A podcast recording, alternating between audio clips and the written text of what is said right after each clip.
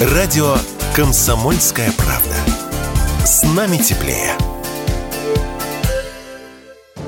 Кризис биоразнообразия и климатический кризис переживает планета Земля прямо сейчас, сообщается в свежем докладе Всемирного фонда дикой природы «Живая планета». Кроме того, документ содержит пугающие цифры. Так сообщается, что с 1970 по 2018 годы численность популяции диких животных в мире снизилась на 69%, то есть почти втрое. Это средняя цифра, по континентам и регионам данные разнятся. Самые тревожные данные из Латинской Америки. Там численность популяции сократилась сократилась на 94%, то есть примерно в 20 раз. Что стоит за этими цифрами и чем такое сокращение грозит планете и человеку? Радио «Комсомольская правда» объяснил зоолог, кандидат биологических наук Филипп Тумасьян.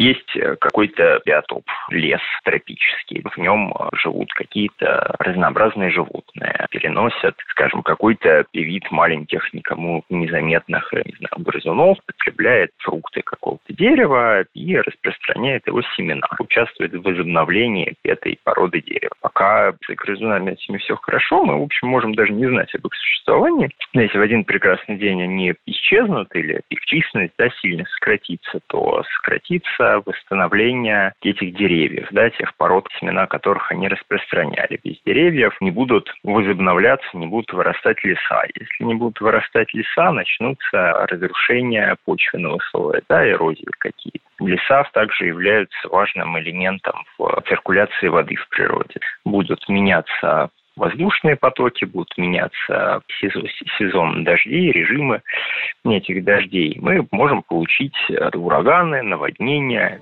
И, в общем-то, все эти катаклизмы происходят уже сейчас. Ну а могут ли популяции животных исчезнуть вовсе? Спросили мои эксперта.